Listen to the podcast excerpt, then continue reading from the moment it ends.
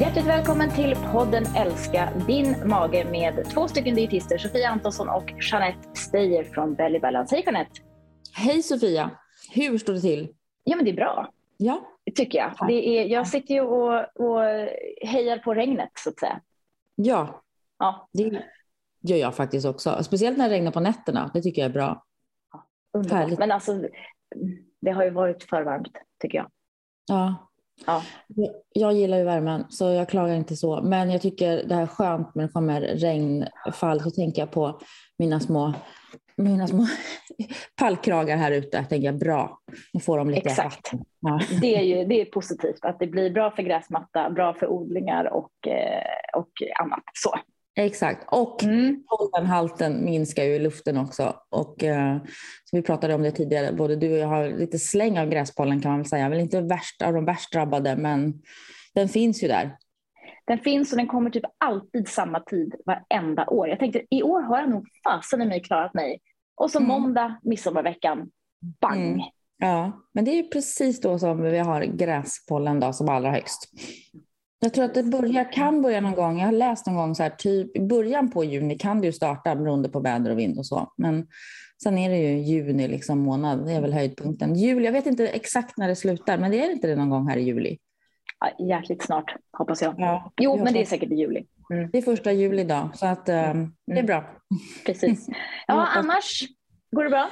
Annars går det bra. Midsommaren har passerat. Jag hade en eh, fantastisk, eh, trevlig, kändes väldigt traditionell och mysig midsommarafton på Gotland på en bondgård.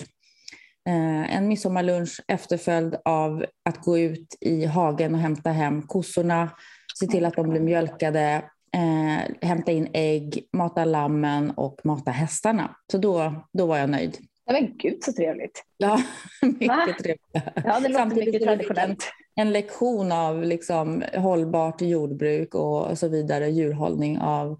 Jag kan faktiskt nämna henne, det är en gård som heter Puttechaus som ligger uppe i norra Gotland och hon har, de har fjällkossor där. Åh, Ja, så, och hon satsar verkligen på högkvalitativt eh, eller kvalitativa produkter. Gör fil, yoghurt, mjölk, lite grädde och levererar till eh, faktiskt ganska avsevärt ganska fina krogar i Stockholm och ställen som säljer hennes, eh, hennes fina produkter. Även kött då levererar de ibland. Ehm, alltså, så, eh, eh, fjällko vill man ju ha på tomten. ja, det vill man ha. Eller Mm. typ. Det hade varit bra.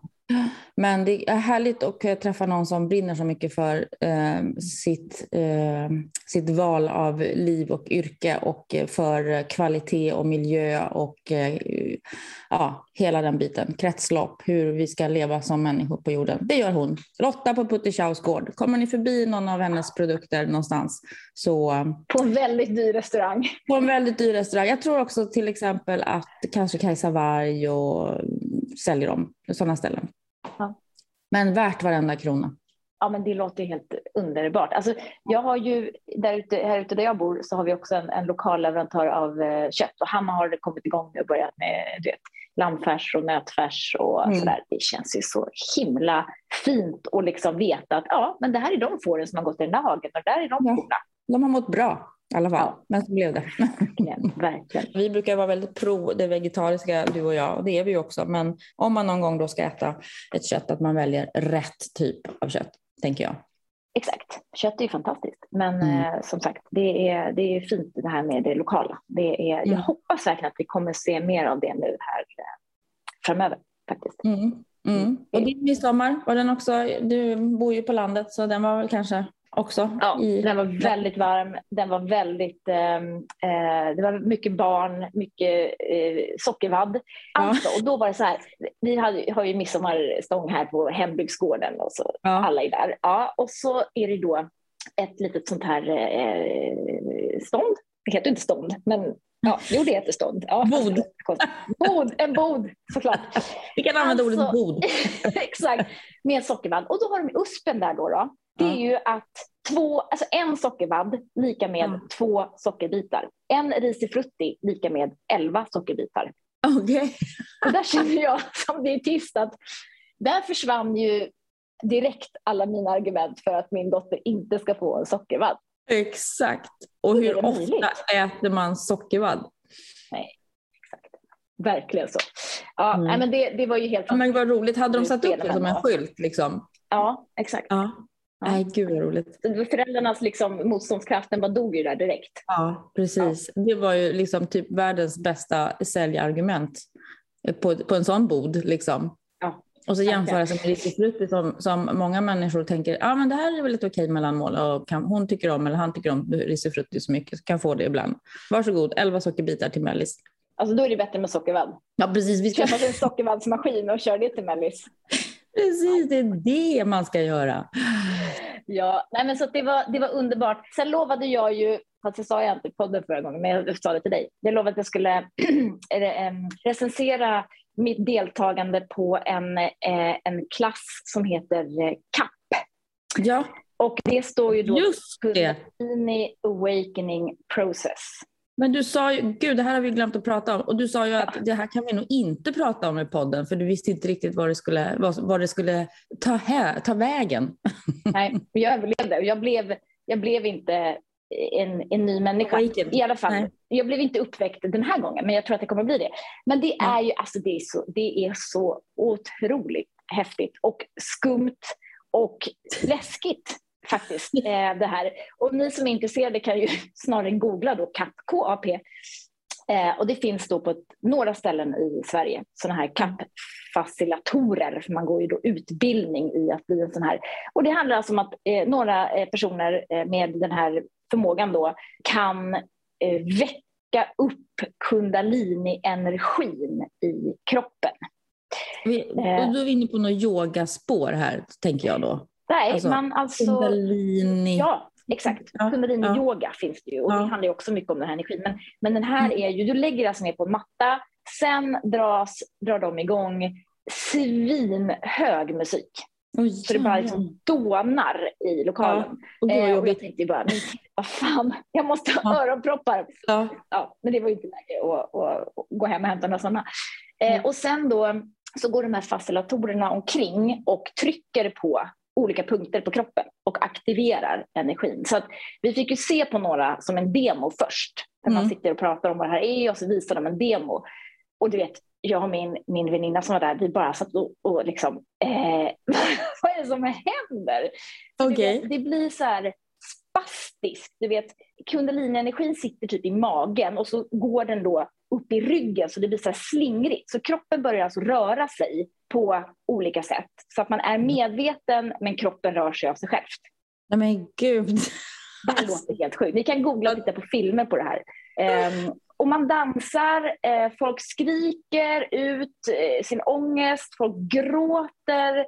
Det, alltså det är ryckningar. Det är skithäftigt. Fast ja. otroligt läskigt. Och jag tänkte ja. bara så här, ska, ska det bli så där nu för mig? Men det blev inte det. um, utan det blev en ganska, ganska, eh, ganska bra upplevelse, eh, mm. tycker jag. Så jag ska ja. gå några gånger till, för jag tror att man behöver, eh, behöver... Det här är som en rening, man aktiverar... Man, man, det är som en reset av nervsystemet.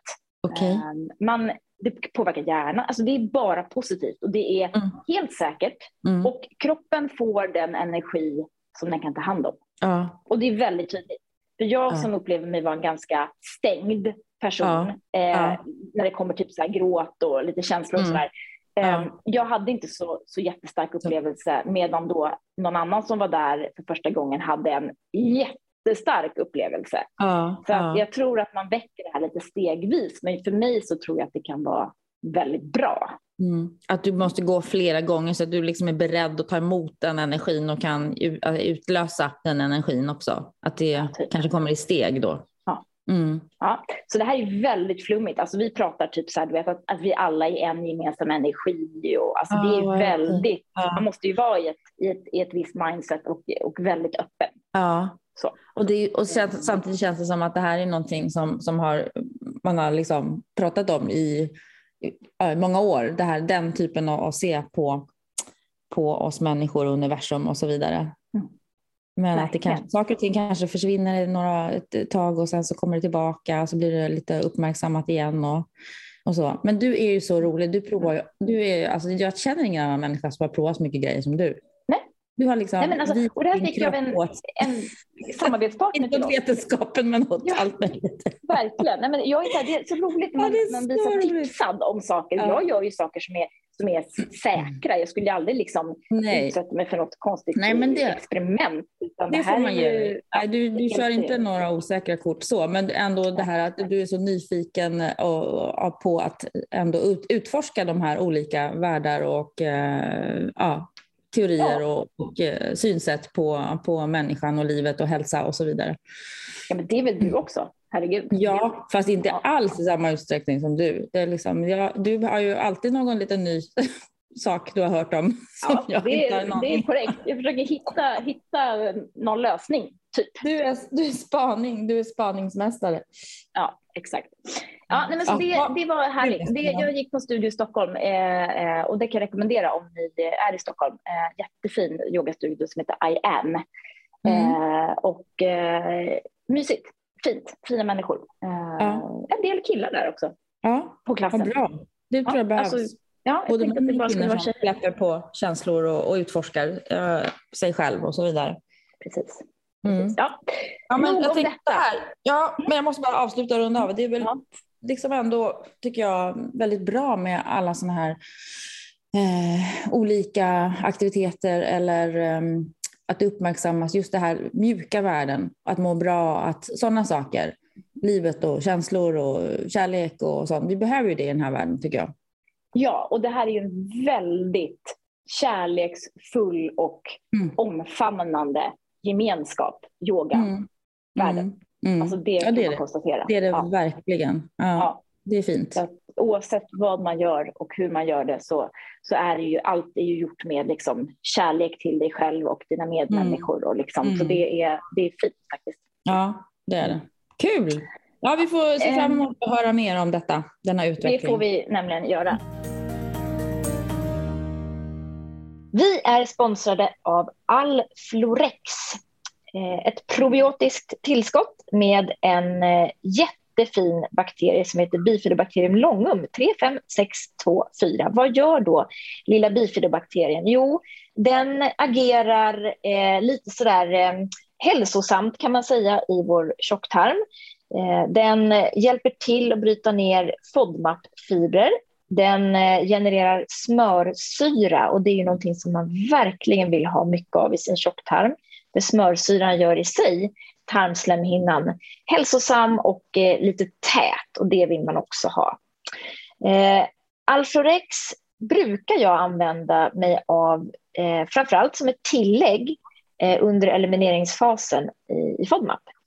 Eh, och anledningen till det är ju dels att man vill ha lite hjälp att bryta ner de här bråkiga fibrerna men också faktiskt för att man har sett att i, under elimineringsfasen så tenderar mängden bifiberbakterier att minska lite grann eftersom man tar bort eh, bland annat då lök och vitlök som är den naturliga födan till de här bakterierna. Då kan man stötta upp med, med Alforexen där till en början. Det brukar bli väldigt, väldigt bra. Eh, och Alforex tar man en kapsel per dag och gärna med mat. Eh, till frukost eh, och då får man ännu mera gärna ta den med lite fil och yoghurt. Då har man sett att överlevnaden av bakterierna är extra bra. Så alla ni som vill testa Alforex eh, tar ni och köper och så lägger ni till en per dag och så kan man utvärdera efter minst, skulle jag vilja säga då, fyra eh, veckor, gärna åtta, eh, hur man tycker att det fungerar. Jag tänker så här då eh, för övrigt idag i ämneshögen så har ju vi en ny studie som vi ska snacka lite grann om, en svensk studie när det gäller då kostbehandling och IBS. Och eh, den studien är inte publicerad ännu men det har kommit preliminära resultat och då tänker jag att vi eh, helt enkelt lyfter den.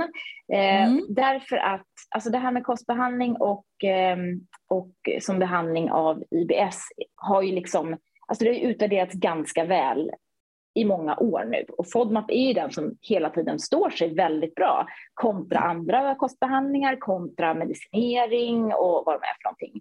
Men nu har det då gjorts en, en studie i Sverige, jag tror att den är via eh, Sahlgrenska eh, och det är Kostfonden då som, som har eh, hjälpt till och finansierat det här, eller gjort inom ramen för, för Kostfonden. De får ju finansiering av sina medlemmar. Och eh, då har man alltså eh, då jämfört eh, egentligen tre olika spår i den här studien. Det ena är en låg FODMAP-kost, den andra är strikt kol, lågkolhydratkost och den tredje är då en, ett läkemedel. Mm. Och det är preliminära data, men de har analyserat det här då, då och man ser att de två grupper som har fått kostbehandling har samma goda resultat och det är då 75 procent av deltagarna som mm. fått symptomlindring eller helt blivit av med sina symptom och motsvarande då för läkemedelsgruppen är 60 procent. Just det, det är bra. Ja. Mm, och eh, då är det ju eh, ja, det är ju intressant det här. Och, och det som jag, jag tycker är min grundinställning jättebra. Man gör studier, forskning på, på olika liksom, sätt att behandla IBS. Det finns ju inte mm. bara ett sätt, det vet ju vi också. Vi arbetar ju liksom eh, olika med våra patienter. Men det som jag blir lite, eh, som, då, som jag studsar på lite, som, som då står i den här pressreleasen, det är ju att Kostfonden skriver att står sig resultaten kan vi ha bidragit till att etablera ny och viktig kostbehandling i vården. Mm. Eh, och då tänker, tänker de på strikt lågkolhydratkost. Eh, och då blir jag lite brydd. Ehm, för att, och det här gäller ju inte bara den här studien och det här problemet, den här diagnosen, det här gäller ju allting. Att om man gör en utvärdering på hur en kostbehandling bara funkar på ett besvär, så måste man ju i slutändan ta hänsyn till hur påverkar det här kostmönstret då som det blir mm. människan i stort. På sikt också. Ja, mm. exakt. Och det är ju samma sak, så har det varit också med FODMAP. Det har ju varit diskuterat ganska mycket och liksom, ju mer tid som går desto mer resultat får man ju också på, på just hur påverka och kostförändringar påverkar på sikt. Och det är ju jätteviktig kunskap att hämta in. Verkligen. Eh, och, och, på FODMAP görs ju det hela tiden och har gjorts sedan 2005 i stort sett. Studier på långtidseffekter och, och där, där har man också kommit på hur viktigt det är att den här behandlingen då görs lite grann i samarbete eller eh, under liksom ledning av en erfaren dietist för att man ska ha koll på näringsintag och så vidare. Men, men strikt lågkolhydratkost är ju för det första ingen standardiserad behandling vad jag vet. Det är heller inte en behandling som är utvärderad i särskilt många studier och framförallt inte på lång sikt. Jag vet inte riktigt hur... Ja, jag, jag blir lite så här... Min inställning är ju att kommer någon till mig, en patient, som, som går på strikt lågkolhydratkost, då kan jag definitivt hjälpa till att optimera och försöka se till så att liksom allt blir bra. Mm. Men därifrån att ge en patient som kommer till mig som inte går på någon speciell liksom, behandling, kostbehandling rådet att hoppa på strikt lågkolhydratkost, det är för mig inte helt självklart. Nej, Nej men det, det, och det tror jag... Jag tänker också att om man säger ett strikt lågkolhydratkost, om man skulle se det som ett, ett ytterligare, ännu längre steg att gå i att förändra sin kost, så kan man ju också prata om eh, både att vi inte vet, liksom, eller vi, ja, vissa saker vet vi också hur, att det, hur det påverkar oss och vad våra magar och kroppar behöver för att må bra. Och det är ju bland annat att få i sig vissa typer av fibrer för att göda våra tarmbakterier som är väldigt viktiga för oss. Och, och sen kan man också i behandlingen av IBS tänka att man tar vissa steg som vi har pratat om. Börja med med kosten och, och, livsstilen i form av FODMAP och titta på hur, när, vad man äter och andra faktorer som påverkar så får man ofta ett väldigt bra resultat. Sen finns det ju de som inte blir hjälpta och behöver kanske gå vidare då med ja, men, ta hjälp också av olika läkemedel. Eller då kan man också förstå då att de som tar bort i stort sett eh, ja, de allra, allra flesta kolhydrater ur kosten då skulle känna sig att de får liksom mera symptomlindring om man har provat de första stegen. Det finns det säkert då vissa som gör och det visar ju den här forskningen också förmodligen då mm. att det är så. Men det är precis som du säger, hur blir det då på sikt? Ska jag fortsätta äta så resten av livet? Och det är där jag tycker det är ändå det, det fina med FODMAP-verktyget är ju att målet är att hitta vad du kan lägga tillbaka. Det är det som är målet. Inte att, att hitta vad ska jag utesluta och så utesluta det för resten av livet så att min mage ska vara lugn. För det, det har jag svårt att se att det, att det blir bra på sikt. Um, För, för du vet ju ja. att, att om hamnar du i en lågkolhydratkost så, så är det ju lätt att du hamnar i livsmedel som vi vet också av andra orsaker inte är bra för vår hälsa och för vår tarmflora. Det är ju, det är ju lätt att hamna där när man inte har så mycket att välja på. Och vi ja, vet, som har jobbat med FODMAP i så lång tid, att, att bara Alltså att de flesta kostförändringar är, det är rätt tufft för folk att göra kostförändringar, större kostförändringar. Mm. Och det har ju säkert med att göra med massa orsaker, men hur vi är präglade helt från vi som barn, hur vi växte upp, vad vi har fått för mat och vad vi har lagt till oss för vanor under många, många år. Och hur vårt samhälle presenterar mat, vilken typ av mat och så vidare. Och hur, när och var vi ska äta och vad som är acceptabelt att äta och inte. Så det är många faktorer som spelar in i det. Så det är tufft för många att ändra på sina kostvanor. Det är tufft att göra FODMAP också. Mm. Eh, men, men där där tycker jag liksom ändå det har visats och bevisats att ja, målet är ju att få ett verktyg som visar hur du kan hantera kosten på sikt och lägga tillbaka saker och må bra och jobba på, som du också brukar prata väldigt mycket om, liksom hur, hur jobbar jag på att få tillbaka eller på, på att få en, en, en välbalanserad tarmflora eh, för att må bra om fem år, om tio år, om 15 år, 20 år. Ja, men precis. Eh, och den, vi har ju inte vi har inte tillräcklig långtidsdata, vad jag vet, på, på och, och det här med liksom, vad är lågkolhydratkost kontra strikt lågkolhydratkost, för det är ju extremt lite kolhydrater. Det är ju 4 procent, sa du det, att de hade använt det här i energiprocent i, eh, som definition, kan det ha varit det? 45 mm. procent som fett.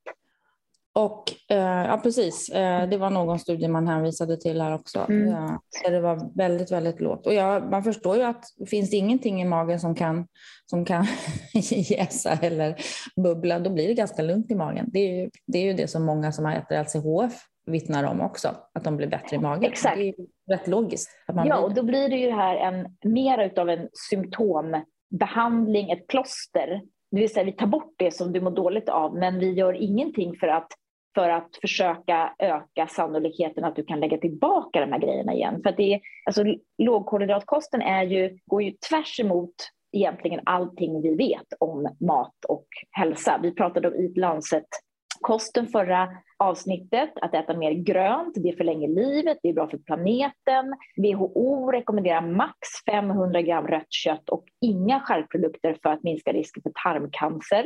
Och mm. fibrer, minst 25 olika grönsaker per vecka för att göda tarmfloran. Alla de här grejerna blir ju jättesvåra att få ihop på en strikt lågkolhydratkost. Och som du mm. sa, det vi vet idag, alltså hur svårt det är att få folk att faktiskt flytta handen en halv meter i butikshyllan och välja en annan produkt, läsa på innehållsförteckningen, mm. så ser jag det som att det där blir svårt att få en följsamhet. För det är också en fråga i, i, kring den här studien. Vad, hur blir följsamheten på en strikt lågkolhydratkost på sikt? Ja, det, den kan, för även om, om, om vinsten är så stor eh, att man får minskade magproblem, som, som ju vinsten är eh, då för många, även alltså med FODMAP eller vad man provar, så, så är det fortfarande svårt att, att fortsätta välja ibland, även om man vet att min mage mår bra så är det svårt att ta de rätta valen hela tiden. Mm. Ehm, så att ja, det, det är lite klurigt. Det... Ja, om man skulle vilja veta det kommer säkert mer data på det också om mm. det här var mer effektivt på patienter med IBS-C, alltså förstoppning. Mm. Eh, vilket jag skulle kunna tänka mig, för fett gör ju ändå att man får lite mera tarmmotorik och lite mera liksom, Um, och vad som händer med IBS-D-patienterna, D-redominerade, för de är ju ofta fettkänsliga och de patienter som jag har pratat med under alla år eh, och som liksom har haft, som har testat eh, lågkolhydratkost har ju ofta inte klarat att hålla den för att det blir för mycket fett. Mm. Ja, precis. Och det är ju så, och följsamheten, det jag tycker också verkligen att eh, understryka vad bra det är att det gör studier på, på kost. Om man försöker göra bra studier som man verkligen kan använda som, som att, för att utvärdera på rätt sätt. Jag tror, här har väl också deltagarna fått, eh, vad jag förstår, mat till sig. Exakt, yes. Ja. Och det är ju jättebra, för då vet man ju exakt vad folk äter. Eh, men, men, men det gör det också såklart att man, eh, Sen när man ska till att göra det här själv så kan det också bli en annan fråga. Så det är en sak också vad som visar sig i studien och sen hur man ska applicera det på, på, i en behandling och på, på befolkning. Så det är ju, det är ju nästa steg att se hur, hur det fungerar. Ja, det blir Men, intressant att se om de, ja, om de kommer göra ytterligare, ytterligare uppföljningar på det här. Men, men alltså för er som lyssnar och som undrar, liksom, eh, det är klart att, att men det är fritt fram att prova, det är ju inte, det är inte snack om det. Men ja. vi har ju också en annan svensk studie som kom här i höstas kring eh, socker och stärkelse och fina resultat på att minska det intaget. Eh, då. Och den, det, det, är ju ett mycket lättare steg eh, att ta, liksom, börja i den änden än att gå totalt då med eh, På spåret lågkolhydrat. Så det är klart att någon, det påverkar ju helt klart kolhydratintaget men eh, frågan är hur långt man behöver gå egentligen. Mm. Och det tycker jag leder oss fint in på nästa artikel och ehm, eh, information angående guidelines i USA som just har presenterats eh, mm. när det gäller IBS och den här typen av problem. För där har ja, man har ju nyligen presenterat nya guidelines där man verkligen eh, tycker jag på ett bra, alltså att man har gjort det här på ett bra sätt och slår fast att Eh, det första steget är att titta på kosten och, liksom, och livsstilen, att man liksom förstår det här paketet. Eh, att titta på hur man äter, när man äter, hur man sover, eh, om man rör på sig och kosten. Och då föreslår man ju också FODMAP som liksom den första, första steget att prova. Just det. Och det är ju, eh, vad heter de, American Gastroenterological Association som har publicerat de här två sets, eller två olika guidelines i, i deras journal. En för IBS-C, constipated, och en för IBS-D, då, de som har eh, diarré. Mm. Och det tycker jag det här, också, att man förstår det, det här. Rätt, ja men verkligen, och det, ja. det lirar rätt bra med det vi har pratat om alltid, eh, ända från liksom när vi eh, för hundra år sedan gick utbildningar på Kings College i, i FODMAP och sådär. Man pratar om first line och second line treatment och, och redan där så, så pratade man ju om att first line, det är primärvård, det är egentligen kanske inte ens FODMAP pratade man ju om då, utan nej, mera utifrån så här måltidsregelbundenhet, mm. hur, hur ser mm. matdagboken ut och medvetet mm. ätande och, och hela det där. Eh, mm. Eh, och sen då självhjälpspreparat eller, eller egenvård eller vad man nu ska prata om, de här bulkmedel eller ja, eh, den typen av, av mm. preparat. Och mm. de som inte blir bättre där, då mm. kan man då gå vidare till steg två, vilket är en mag-tarmspecialist. Mm. Så att, mm. och det är precis det man slår fast här igen, att, att titta på kost och livsstil först. Mm. Och då pratar vi naturligtvis de som inte har några alarmsymptom, för då Exakt. måste man ju passera hela det här och, mm. och gå direkt mm. till en mag-tarmläkare. Men, men alltså, jag upplever kanske att, eller många som jag pratar med i alla fall, och det här handlar ju om, om vården och, och graden av, av liksom information, det är att att jag får ofta frågan så här, ja men tycker att jag borde gå också till, till en mag-tarmspecialist? Nu har jag varit på, på, på, på primärvården, jag har gjort de här testerna, jag har gjort det här och jag har gjort det här, ska jag, ska jag gå vidare? Och då mm. säger jag ju alltid att nej, det, det tycker jag inte du behöver. Utifrån din symptombild så ser ju inte jag något, något som mm. tyder på att du har liksom mm. en, en, en, indikation på att du behöver gå vidare. Utan nu kör vi kosten först och så kollar vi lite grann hur det blir. Eh, och det är, ju, det är ju det som också är mest, alltså, skönast för patienterna. Koloskopi, gastroskopi som jag ju fortfarande hävdar görs i alldeles för stor utsträckning på patienter som absolut inte har indikation att göra det. Men det finns en önskan ibland att, från patienternas håll att man vill och det förstår jag, då är det en orosgrej. Men, men annars så tycker jag att, att först och främst då är det ju kosten eh, det handlar om, att vi kan faktiskt börja där Mm. och inte skicka runt på utredning efter utredning efter utredning. För det blir bara ännu mera oro ofta. Nu har jag gjort mm. magnetröntgen och ultraljud och ditten och datten och de, det, det finns ju inga fel uppenbarligen.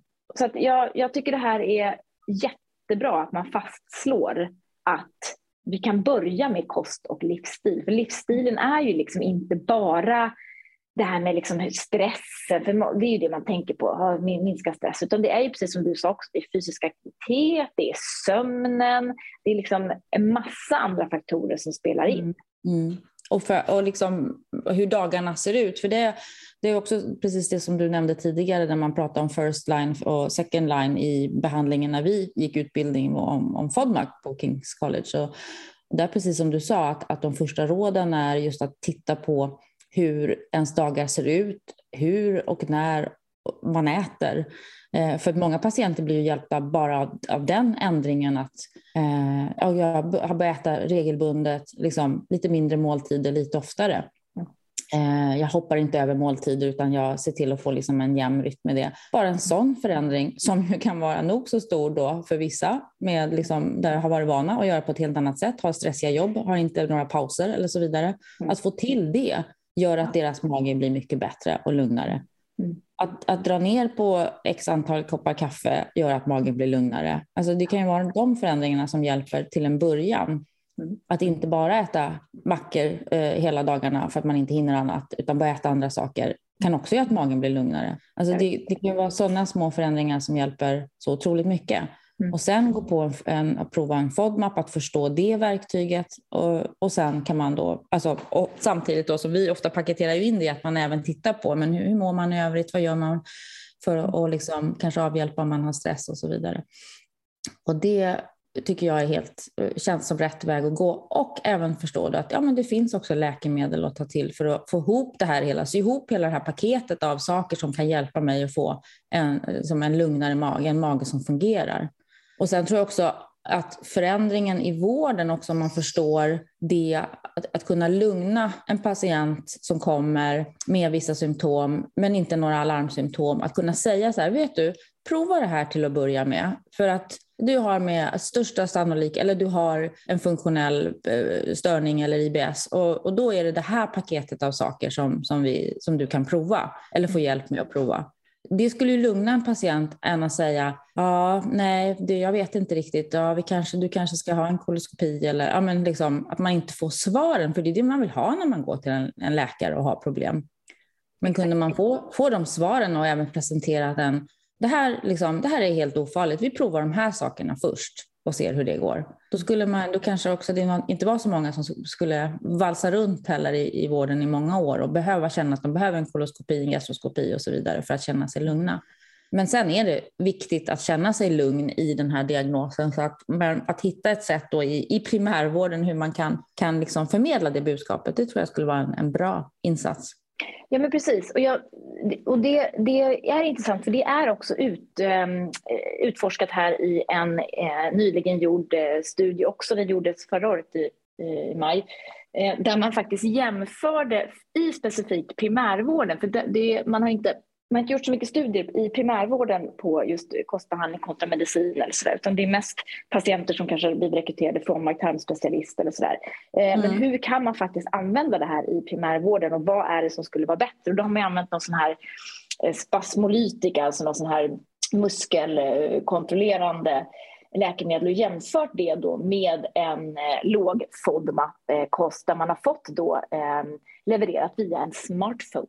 Mm. Eh, och där ser man ju då att, eh, att eh, leveransen av kostbehandlingen ger ett bättre resultat. Alltså det är liksom superior eh, då jämfört med den här medicinen. Um, och det är ju intressant då, för det här är ju en, en, studie som specifikt är gjord på primärvården och det är där jag tänker att vi, vi också har störst insats att göra egentligen, att hjälpa läkarna som sitter i primärvården överhopade med patienter att faktiskt ge dem ett enkelt, prova det här, skicka patienten hit först och så får de prova det här. Och är det så att de inte blir bättre, då ska inte de tillbaka till primärvården nödvändigtvis, utan då kanske man ska till en tarmspecialist. Men kan man presentera hela det flödet för patienten, att nu är du här, först ska vi prova det här, om inte det mm. funkar, då har vi plan B, om inte det funkar, då har vi plan C och sen har vi mm. Då, då, har man ju, då har man ju, det är, det är ju det man ska göra i ett patientmöte. Man ska komma, komma fram till liksom, vad är patientens förväntningar och vad är planen, behandlingsplanen? Mm. Jag tror inte att det är så många läkare i primärvården som just jobbar med det. Nej, och det hade ju också underlättat om det hade funnits en sån, ett sån vårdplan, eh, eller vad man ska säga, en sån behandlingsplan. Mm. Sådana riktlinjer, att så här ska vi behandla det, i de här stegen, den här vägen. Precis. Mm. Precis. Och dit är det ganska långt och det tar säkert lång tid att utveckla det också. Men, men som sagt, eh, jag tänker att eh, vi, vi kan göra mycket, vi dietister, för att underlätta för, eh, för läkarna i det här fallet. Att faktiskt plocka de här patienterna som inte har larmsymptom och sätta dem i kostbehandling och titta på livsstilsförändringar och så utvärderar man efter det och ser vad var det som faktiskt blev bättre. Och, och ofta så, mm. som du var inne på också, så känner man ju en, en ökad kontroll och man känner en ökad trygghet när man faktiskt märker att men gud, min mage är faktiskt väldigt mycket lugnare Ja, mm. Vad bra. Så du kan alltså styra det här själv. Eh, motivationen ökar, följsamheten ökar. Så att, eh, det är ju ditåt vi bör gå också, tänker jag, i, eh, i Sverige. Mm. I behandlingen av detta problem som ju drabbar många människor.